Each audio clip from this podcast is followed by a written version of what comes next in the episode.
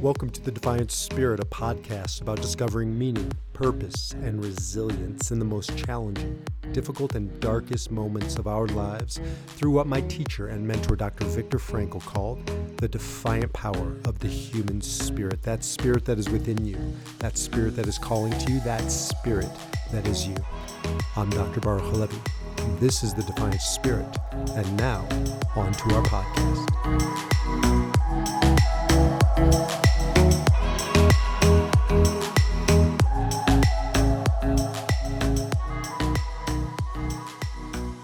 Welcome back to the Defiant Spirit. I am Baruch Levy, also known as B. I am creator of the Defiant Spirit and the Defy Your Number Enneagram system.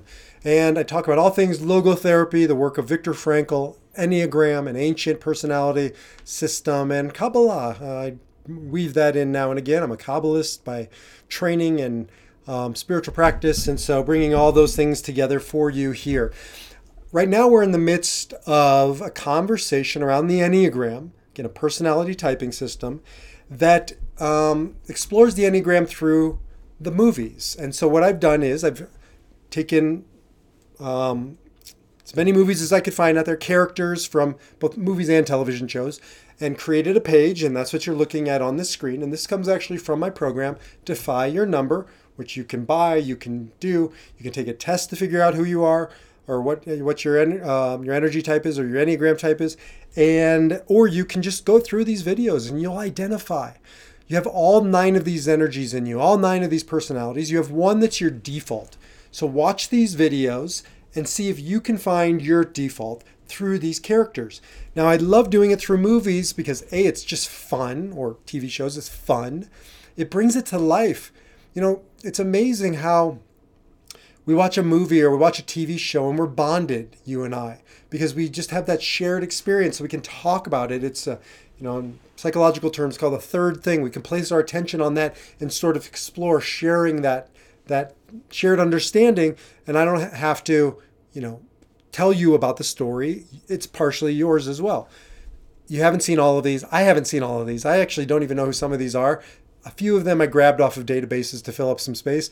Most of them I came to on my own, but all of them are sixes for various reasons. Now, they may not be sixes. I mean, first of all, they're characters, caricatures, and characters, so they're make believe. Like, I'm sure they have lots of different um, of the Enneagram energies in them, but by and large, this is either what I felt or what other people felt, and I'll tell you why. So let's talk about the six. The six is called the loyalist. Sometimes it's called the devil advocate.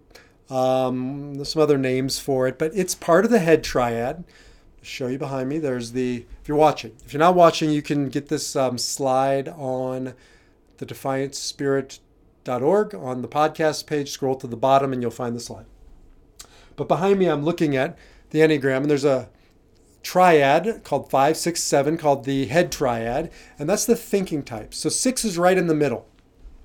And why this is important is because sixes are defined by thinking, but fives, last week's conversation, the investigator really goes inwards and it's a contemplative or it's a um, putting all their attention on thinking. Sevens go outward, so it almost looks like they're taking their thinking out into the world or they're not thinking, they're doing. Sixes are caught in the middle, and that's the case um, with all three of the middle of the triads. So three, six, and nine are sort of conflicted and they're around this triangle as you can see. It's hard to do that backwards. And for sixes, that means that they kind of go back and forth and there's this ping pong factor. And that's called anxiety. That's that's where it comes from. And not knowing um, which way is right and which way is wrong. Sixes can have a very hard time making decisions, drawing a line, standing firm, right? Picking a side. Sixes also have this longing to to belong. They want to circle the wagons. They want to be on inside of that circled those circled wagons. They want to be protected. They want to follow. They're natural followers. You know, in our um, society, we like wax poetic about leaders, but we need followers. Like if everybody was a leader, we'd have a massive problem. So these are the foot soldiers. These are the worker bees. Now they can be some of the best leaders. They will step up. They just don't necessarily. They're they're not the ones who jump into the spotlight, right? The people you see on here, they can have some pretty big and harsh and hard personalities, and I'll tell you why. But they're usually not, look at me, I'm over here. That's much more of a seven. That's much more of a three. That is not a six. Sixes are, they're, they're all, I think of it as um, a bat, you know, flies around using sonar. They're blind, I guess. Blind as a bat. And sixes fly around using anxiety, fear.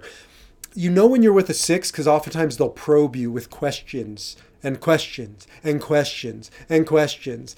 Now, I used to think that that was just them being a pain in the ass, not six, just the person's a pain in the ass, and they very well might be, but it's also their sonar. It's how they're they're bouncing energy off of things, you, whatever, to make sure they're safe. Safety, security, belonging.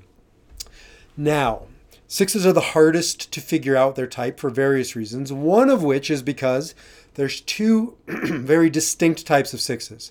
There's what's called the phobic six, which is what it sounds like a fear based, they're all fear based, a fearful, dominant sort of, um, they lead with fear or anxiety. And then there's the counterphobic, and they almost run against their fear. They go away from their fear. They're both afraid. They're both anxious. We're all afraid and we're all anxious, but sixes very much at the center of their um, the way they live in this world.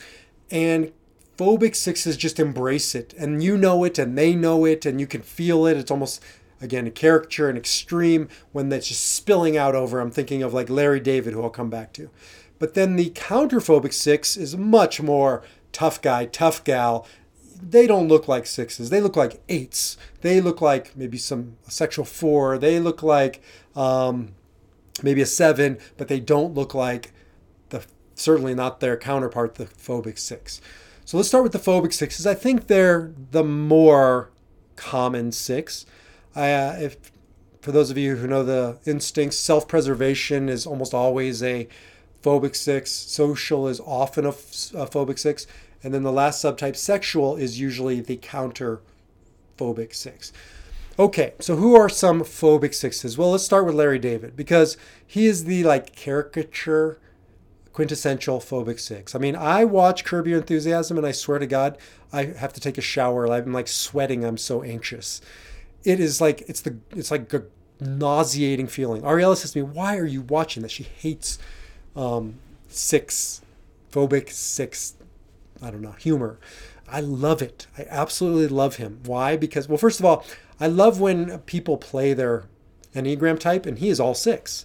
That's why when he wrote Seinfeld, you know, he wrote, I think, George Costanza into it as, in many ways, his phobia. Oftentimes you see this with actors and actresses. They play their Enneagram type. Well, he is all six. There's a neurotic quality. It's like, I mean, peppering everybody and everything with his fear, Again, that's an extreme, that's a caricature, that's over the top. So you can scale that back. You can keep it much closer to your vest, but that's still a six energy. So sixes will just kind of pepper you and probe you with these questions. They'll, um, the, you know, they're hypochondriacs. If somebody's a hypochondriac, more often than not, they're either an Enneagram one, the perfectionist, or a six, the reformer. In my, or sorry, the uh, loyalist. In my experience, because like every blemish is like one step closer to death. It might be cancer, right? Um, look, sixes aren't wrong. And frankly, I want sixes who are, you know, compliance people, who are investigators, who are maybe airplane pilots. I want somebody who's a little, you know, neurotic and worried and and double checks and triple checks um, I don't necessarily want an Enneagram 7 flying my airplane or being my surgeon, the enthusiast. I, I like sixes for these roles. This is reaction too. Sixes can harness it, they can defy their number. That's the whole point. But when they don't, oof, they look like, um, um, what's his name? Larry David or George Costanza or Woody Allen. I mean, these are extremes, but some of them are real life. Woody Allen is a real life unhealthy six. And I think Larry David just plays the part and writes the part. There's another type of phobic six, which isn't a fear like anxiety. Remember the movie The Sixth Sense with that little boy? I'm looking to the right of Michael Moore in the bottom left hand corner. He um, you know, he's not phobic. He's not phobic in the sense of anger. Well, he, I mean, he is, but it's coming from a legitimate place because he's right. It's scary. Why is he scared? He sees dead people, and everybody thinks he's crazy, but he actually sees dead people, and it's like, what if he's right? You don't know. I don't know, but like, what if he sees what I don't see? My sister and my wife, my sister sees dead people, and my wife channels dead people for healing purposes, and they actually tell you they, they have the experiences of them. They're not afraid. Why? Because they've worked through their fears. Also, they're not sixes, but this little boy is. And how does he evolve in the movie? By working through his fear. So I don't want to leave you with the impression that sixes are cowards. Their work is to become the most courageous of any Enneagram type, and they can be, but they got to work through that fear. I'm looking at the lion from Wizard of Oz. I did a whole podcast on this with a friend of mine. And, you know, that lion is cowardly, and this is the, the danger for six. They got to stand guard against cowardice. But when they face their fear, like that little boy, when they work through it, they come out the other side and they're defiant. They're powerful. Some great leaders have been sixes throughout history. So don't think that they're only followers. Now, they're not the type of leader that's going to want to jump into the spotlight, but they're also, if nobody is stepping up, they are um, willing and able to step up. Who else we got on here that's a phobic six? You look at C3PO, right, from Star Wars. Just this, both his angst, but also an investigative quality, a thinking, you know, it's brilliant, um, but a loyalty. Like he just wants a belonging. You know, sixes have that line with a nine, and there's that peacemaker in them. Um, they really are warm human beings, especially the phobic sixes. There's a warmth to them. There's a there's a disarm with charm kind of a thing that they can do. Cliff Clavin from uh, Cheers, a phobic six, or um, Woody, you know, from Toy Story, or Goose from Top Gun. Right? These are these are um, loyal people. These are servants, devoted types, and that's a very much a six quality, a, a dutiful servant. Now, on the other side, you have a lot of counterphobic sixes, and I think you have a lot in cinema from what I kept seeing. These are hard to type. They look like eights. There's an anger, but where eights are genuinely angry, like I have anger as my like go-to. Sixes are it feels angry, but remember again, the Enneagram is motivation, not the way it's expressed, but where it's coming from. It's coming from a fear.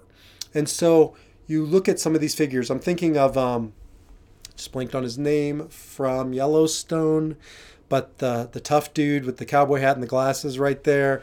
And you'll tell me what it is. It's a very short word name. I remember that. Not Clay. That's uh, whatever it is. He, um, I thought he was an eight, but the more you see him develop as a character in the um, TV show, you see that he's a scared little boy. You know, and, and there's this little boy quality underneath the surface that it, you can feel the fear when you really dig a little deeper. Same with Jesse, I think, from Breaking Bad. Um, same with who else is on here that sort of fits that angst and fear underneath Carrie from Homeland right? There's an underneath the surface, there's a lot of, of anxiety and fear. They can also become like the, you know, the, the whistleblowers. I'm looking at um, Erin Brockovich. I imagine most whistleblowers, truth tellers in situations where everybody else is going along with the herd, they're the ones who can break away because they are loyal sometimes to a person or a cause, but sometimes to the truth, to you know, to what's beyond the person or the cause, to what the cause was all about or supposed to be about. So I imagine quite a few whistleblowers are Enneagram sixes.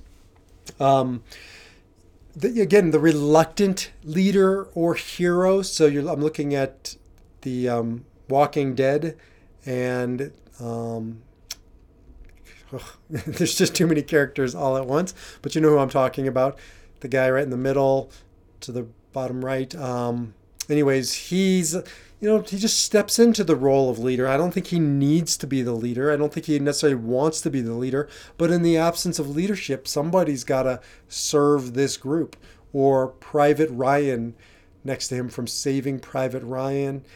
You know, you have lots and lots of people who um, just step into that absence and people will get behind them and follow because it's not coming from a Enneagram 3 type of place of wanting spotlight or an Enneagram 7 of wanting freedom and an Enneagram 8 of you know taking control. It's much more coming from a place of of duty and service and honor when they're healthy. Now you can be an unhealthy reactive 8 or sorry 6 like I'm thinking of Vladimir Putin. I think he's a reactive 6 and there's a more of a paranoia there's more of a authoritarian fear that's just palpable and manifest might be an 8 but I think he probably is a six. So you get the feel, you get the vibe. Sixes are the most complex of all of the Enneagram types. They are a wide range of personalities. And I think if you go through this and play Name That Six and watch these movies and these TV shows, watch them with your friend or your partner or your kids, and explore the nature of reacting or responding like an Enneagram number six. I will see you in the Enneagram 7 video. Until then, defy your number and live your spirit. Thank you for listening to the Defiant Spirit podcast with me, your host, Dr. Baruch Halevi.